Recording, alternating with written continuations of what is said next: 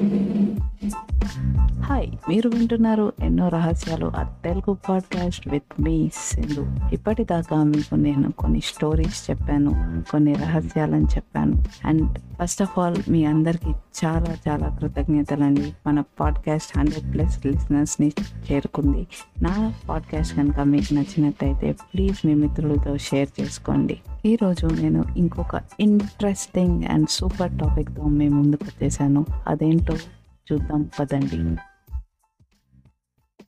మన భారతదేశం ఎంత పురాతనమైనదో ఇక్కడ ఆలయాలు కూడా అంతే పురాతనమైనవి. వేలాది సంవత్సరాల నుంచి ఈ ఆలయాలు ఎన్నో రహస్యాలను దాచుకున్నాయి. ఈ ఆలయ రహస్యాలను శాస్త్రవేత్తలు ప్రజలు ఎప్పుడూ చర్చించుకుంటూనే ఉంటారు. ఈరోజు అలాంటి ఆలయ రహస్యాలని మనం తెలుసుకుందాం.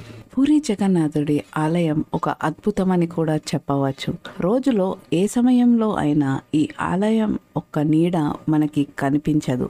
ఇది అప్పటి ఇంజనీరింగ్ అద్భుతమా లేక దైవశక్తి వలన అని ఇప్పటిదాకా ఎవరు కనిపెట్టలేకపోయారు. ఈ ఆలయం ఒక ఇంకో అద్భుతమైన విశేషం ఏంటంటే ఈ ఆలయం సముద్రపు ఒడ్డున ఉంది. అయినా కానీ ఆలయం లోపల సముద్ర ఘోష అలల శబ్దం వినిపించదు అదే మీరు ఆలయం నుంచి కాలు బయట పెట్టంగానే మనకి ఆ అలల శబ్దం సముద్ర ఘోష వినిపిస్తుంది. ఇది చాలా ఆశ్చర్యానికి గురి చేసే విషయం కదా. దీని గురించి ఎన్నో ప్రయోగాలు చేసినా ఎవరు కనిపెట్టలేకపోయారు. ఈ పూరి జగన్నాథుని ఆలయ విశేషాలలో ఇంకో అద్భుతమైన విశేషం ఏంటంటే ఈ ఆలయానికి రోజు కొన్ని లక్షల మంది దర్శిస్తారు. అయినా కానీ వాళ్ళకి ప్రసాదానికి ఎన్నడూ లోటు ఉండదు ఎందుకంటే ఆలయంలో ప్రసాదం చేసే ఐదు వందల పొయ్యిలు నిరంతరంగా వెలుగుతూనే ఉంటాయి. మనకి ఆలయం తలుపులు మూసే వరకు ప్రసాదం దొరుకుతూనే ఉంటుంది. ఇన్నాళ్ళుగా ఏ ఒక్క రోజు కూడా మనకి ప్రసాదం అయిపోయిన ఆనవాళ్ళు లేనే లేవు. నిజంగా అద్భుతం కదా? మన భారతదేశంలో చాలా ప్రసిద్ధమైన ఆలయాలు ఉన్నాయి. మీరు గమనించినట్టయితే ప్రతి ఆలయం పైన ఒక జెండా ఉంటుంది. దాన్ని రోజు మార్చరు. కానీ ఈ పూరి జగన్నాథ ఆలయ విశేషం ఏంటంటే దాని శిఖరం పైన ఉన్న జెండా ప్రతిరోజు మారుస్తారు. ఈ జెండాకి కూడా ఒక విశేషం ఉందండోయ్. మామూలుగా జెండాలో గాలితో పాటు రెపరెపలాడుతూ ఉంటాయి. కానీ పూరి జగన్నాథ ఆలయ శిఖరాన ఉన్న జెండా మాత్రం గాలికి వ్యతిరేక దిశలో రెపరెపలాడుతూ ఉంటుంది. అలా ఎందుకు జరుగుతుందో ఇప్పటిదాకా ఎవరికి తెలీదు. ఈ జెండాయే కాకుండా ఆలయ శిఖరానికి ఇంకొక అద్భుతం కూడా ఉంది. ఆలయం శిఖరం మీద ఒక సుదర్శన చక్రం ఉంటుంది. అది ఎంత అద్భుతంగా పెట్టబడి ఉందంటే మనం ఎటు సైడ్ నుంచి చూసినా అది మనల్ని చూస్తున్నట్టే కనిపిస్తుంది. మనం నాలుగు దిక్కుల నుంచి చూసినా అది మనకి ఆ దిక్కునే ఉన్నట్టు కనిపిస్తుంది. ఇవి అన్నీ మనకి తెలిసిన కొన్ని ఆలయ రహస్యాలు మాత్రమే. మనకి తెలియని ఎన్నో రహస్యాలు ఇంకా ఉన్నాయని నేను నమ్ముతున్నాను. ఇప్పటిదాకా మనం పూరి జగన్నాథ ఆలయ రహస్యాలని వింతల్ని చూసాం ఇప్పుడు మనం దాని వెనుక ఉన్న కథ ఏంటో తెలుసుకుందాం. ఏడవ శతాబ్దంలో ఈ మందిర నిర్మాణం జరిగింది. ఈ మందిర నిర్మాణం జరిగిన తర్వాత అది మూడు సార్లు పడిపోయింది. కాగా వెయ్యి నూట నలభై ఏడవ సంవత్సరంలో అనగా భీమ్ దేవ్ అనే ఆయన ఈ ఆలయాన్ని పునర్నిర్మించారని చెప్తారు. ఈ ఆలయ నిర్మాణం వెనుక కూడా ఒక పెద్ద రహస్యమే తాగుంది. రాజా ఇంద్రదేవ్ మాన్ మాలవ దేశపు రాజుగా ఉండేవారు. అయితే ఒకరోజు రాజా ఇంద్రదేవ్ మాన్కి జగన్నాథుడు కలలో కనిపించి నీలాంచల పర్వతాల గుహల్లో నాకు ఒక విగ్రహం ఉంది. దాన్ని నీలమాధవుడు అంటారు. దాన్ని తెచ్చి ఒక ఆలయాన్ని నిర్మించి ఆ ఆలయంలో ఈ విగ్రహాన్ని ఉంచమని చెప్తారు. వెంటనే రాజు తన సైన్యాన్ని నీలాంచల పర్వతాలను వెతికి ఆ విగ్రహాన్ని తెమ్మని కోరాడు. అయితే అప్పటికే అక్కడ అడవుల్లో ఉన్న ప్రజలు ఆ విగ్రహాన్ని పూజించేవారు. కానీ సైనికులు వెతికి ఆ విగ్రహాన్ని దొంగలించి రాజుకి ఇచ్చారు. ఆ విగ్రహం చోరీ కావడంతో నీలమాధవుడు చాలా దుఃఖపడి తిరిగి అడవుల్లో ఉన్న అదే గుహలో వెళ్ళిపోయాడు. కానీ వెళ్ళే ముందు రాజుగారికి ఒక మాట ఇచ్చాడు. అదేంటంటే ఏదో ఒక రోజు నీ దగ్గరికి తప్పకుండా వస్తాను. దానికోసమని నువ్వు ఒక విశాలమైన మందిరాన్ని నిర్మించి ఉంచు అని చెప్పి అడవుల్లోకి వెళ్ళిపోయాడు.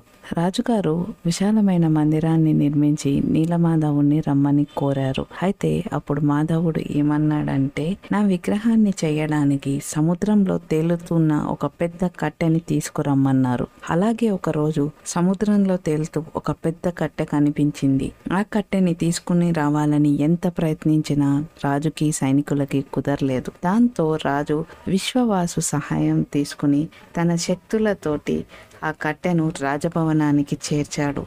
ఆ కట్టెతో విగ్రహం చేయాలి అని చూడగా ఎవ్వరూ ఆ కట్టెని చెక్కలేకపోయారు.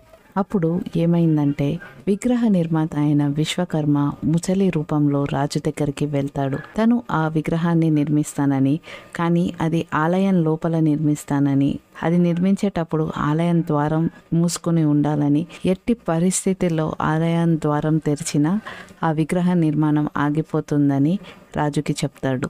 రాజు ఆ ముసలివాని యొక్క షరతులు అన్నీ అంగీకరించి ఆలయం బయట నుండే ఉండి ఆలయ బాగుబోగులు చూసుకునేవాడు. అయితే ఒక రోజు మూసి ఉన్న తలుపు లోపల ఏ శబ్దం వినిపించపోయేసరికి రాజుకి అనుమానం వచ్చి విగ్రహం పూర్తి అవ్వకముందే ఆలయ ద్వారం తెరవగా విశ్వకర్మ మాయం అయిపోయాడు. రాజు ఆలయంలోకి వెళ్ళగా విగ్రహాన్ని ఇలాగే ప్రతిష్ట చేయమని అతనికి ఒక స్వరం వినిపించింది. రాజుకి అప్పుడు అక్కడ జగన్నాథ బాలభద్ర సుభద్ర విగ్రహాలు అసంపూర్తిగా కనిపించాయి.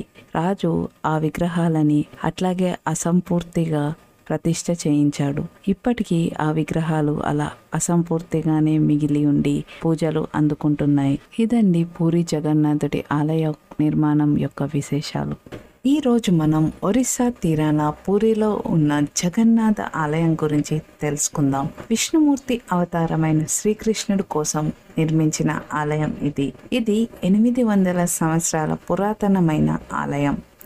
చాలా ప్రసిద్ధిగాంచిన ఆలయం కూడా. అయితే ఇప్పటిదాకా ఈ ఆలయం యొక్క రహస్యాలు చాలా కొంతమందికే తెలుసు. అవేంటో తెలుసుకునే ప్రయత్నం మనం ఈ ఎపిసోడ్లో చేద్దాం. Thank you. భారతదేశంలో చాలా ఆలయాలు ఉన్న ఏ ఆలయంలో ప్రతిష్ఠించిన విగ్రహం అసంపూర్తిగా లేదు. ఒక్క పూరి జగన్నాథుడి ఆలయంలోనే మనకి అసంపూర్తి విగ్రహాలు కనిపిస్తాయి. దీని వెనుక ఉన్న కథ కూడా తెలుసుకున్నాం కదా. ఐ హోప్ మీకు ఈ ఎపిసోడ్ చాలా ఇన్ఫర్మేషన్ ఇచ్చింది అనుకుంటున్నాను. నాకు కూడా రీసెర్చ్ చేసేటప్పుడు చాలా విశేషాలు తెలిసాయి. ఈ ఎపిసోడ్ మీకు నచ్చినట్టయితే ప్లీజ్ స్పాటిఫైలో ఫాలో అని కొట్టండి. నేను నెక్స్ట్ ఎపిసోడ్ చేస్తే మీకు వెంటనే నోటిఫికేషన్ వస్తుంది. అలాగే మీ మిత్రులు స్నేహితులతో నా స్పాటిఫై లింక్ షేర్ చేసుకోండి. మీ ఫీడ్బ్యాక్ కూడా నాకు ఎంతో ఇంపార్టెంట్. నా Instagram ID Sindhukeerthi twenty one మీకు కనుక నా వర్క్ నచ్చినట్టయితే ప్లీజ్ మీ ఫీడ్బ్యాక్ ఏంటో నాకు చెప్పండి. ఇంతటితో ఈరోజు ఎపిసోడ్ అయిపోయింది. See you next episode signing off your Sindhu